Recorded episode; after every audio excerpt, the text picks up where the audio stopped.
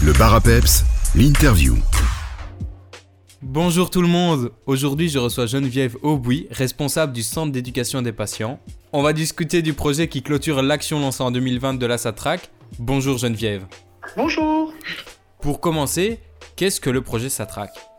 Alors le projet SATRAC, comme vous l'avez précisé, c'est un projet qui s'est déployé entre 2020 et 2022 et c'est un projet financé par les instances européennes, par ce qu'on appelle le dispositif Interreg et en Belgique francophone en partie par la VIC. C'est un projet qui est transfrontalier comme vous le spécifiez, c'est-à-dire qu'il se déploie de part et d'autre de la frontière franco-belge. En Belgique, il englobe les provinces du Luxembourg belge, la province de Namur, la province du Hainaut, et il fait le pendant avec le versant français, c'est-à-dire les régions du Grand Est et les régions de Hauts-de-France. Nous avons davantage ciblé le partenariat avec la région Grand Est, mais nous avons eu l'occasion d'expérimenter des actions et des animations sur les trois provinces belges. Dites-nous un peu plus sur Parce que notre santé est précieuse. Alors en fait, Satrac, le projet Satrac était clairement amené à questionner les personnes sur leurs habitudes de vie et leurs habitudes de santé. Et dans le cadre de ces habitudes de santé, il était aussi question de questionner nos comportements de santé et Satrac, dans cette euh, généralité, a voulu cibler la question du mésusage de l'alcool. Donc on ne parle pas de la dépendance à l'alcool, mais de questionner tout un chacun sur où est-ce que j'en suis dans ma consommation d'alcool. Est-ce que je connais finalement bien les impacts de l'alcool sur la santé? Et est-ce que je connais surtout les repères d'une consommation d'alcool qui me permettent de rester en deçà des risques que l'alcool fait courir à ma santé? Pouvez-vous revenir sur les grandes actions euh, du projet Satrac? Oui, en effet. Donc, Satrac s'est finalement déployé autour de trois axes. Le premier axe a été des actions de sensibilisation auprès du grand public. Donc nous avions des stands, nous disposions d'outils d'information à destination du grand public lors de foires, lors d'événements, lors de forums santé dans des villes, encore une fois, tant en Belgique qu'en France. Le deuxième axe du projet, c'était d'encourager la formation des professionnels, pas seulement dans le domaine de la santé, mais vraiment d'aller chercher les professionnels aussi du social et de l'aide, particulièrement de l'aide à domicile, pour amener ces professionnels à connaître les bons repères d'une consommation d'alcool auprès de leur public ou auprès de leur patientèle et de les accompagner en cas de mésusage. Et le troisième axe de ce projet, c'était effectivement une, je vais dire, après l'animation auprès du grand public et après la formation des professionnels, c'était une nouveauté dans le sens où c'était aller rencontrer les gens dans le cadre de leur travail, donc des salariés, pas seulement dans le secteur du non-marchand, mais aussi dans des entreprises relevant du secteur privé, pour, avec des partenaires experts, encourager un message de prévention du mésusage de l'alcool par rapport à la santé.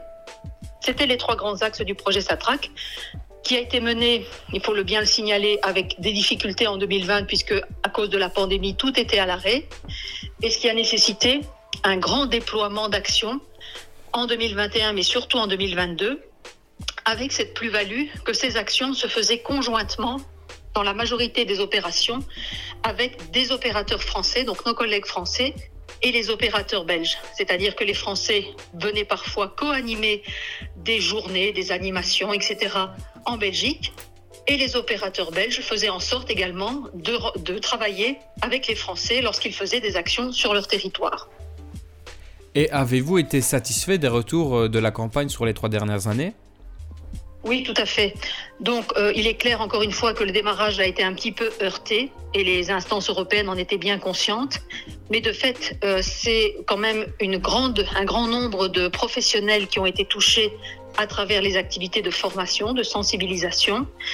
On a également, comme je vous le disais, pu pénétrer le monde du travail et c'est vraiment un axe dans lequel la santé finalement euh, gagne à être renforcée aux côtés de la médecine du travail.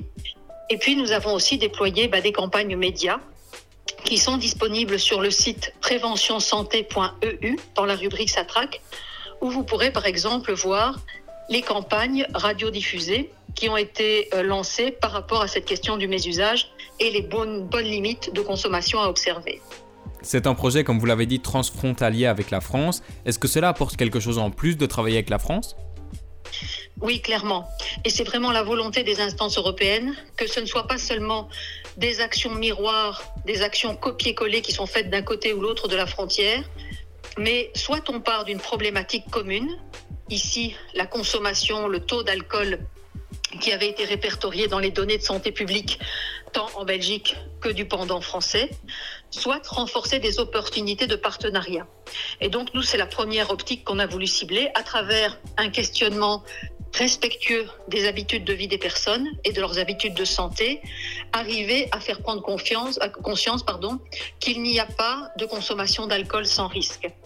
Et donc c'était vraiment l'objectif, comme je vous le disais, en nous entourant d'experts externes, en nous entourant avec des professionnels de santé chevronnés, en travaillant en binôme de part et d'autre de la frontière, on voulait vraiment atteindre l'objectif des instances interreg qui pourrait se résumer par 1 plus 1 égale 3.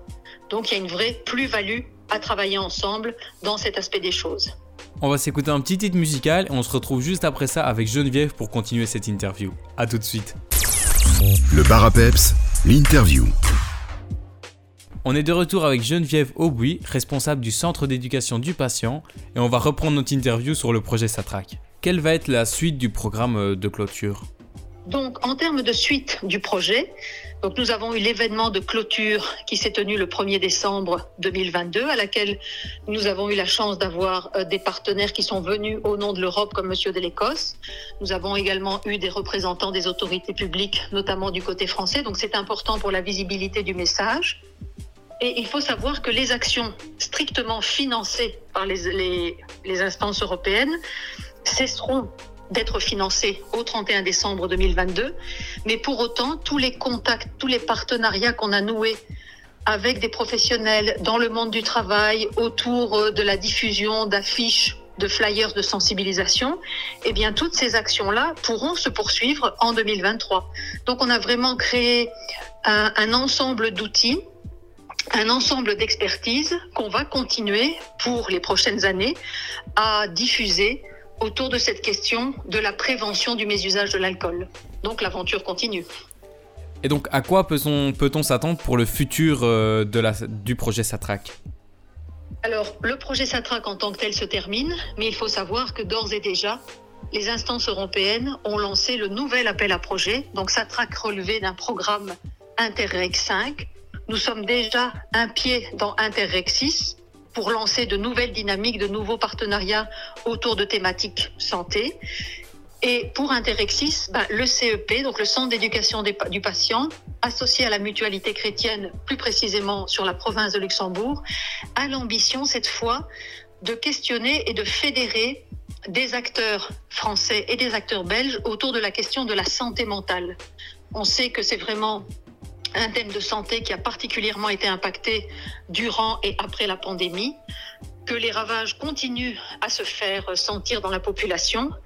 Mais donc notre question, notre thématique de travail, c'est de réfléchir à la souffrance mentale et quels sont les obstacles et les leviers qui sont disponibles selon qu'on est jeune et qu'on est peut-être parfois soumis à des difficultés dans le milieu scolaire, etc.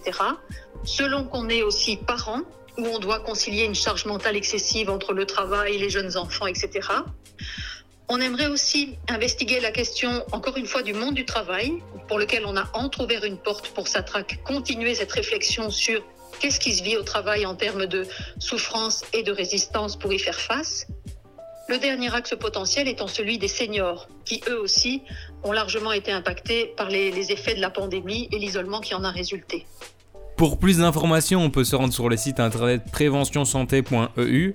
Merci beaucoup Geneviève et à bientôt. Merci à vous, bonne journée à vous et aux auditeurs. Merci, au revoir. Au revoir.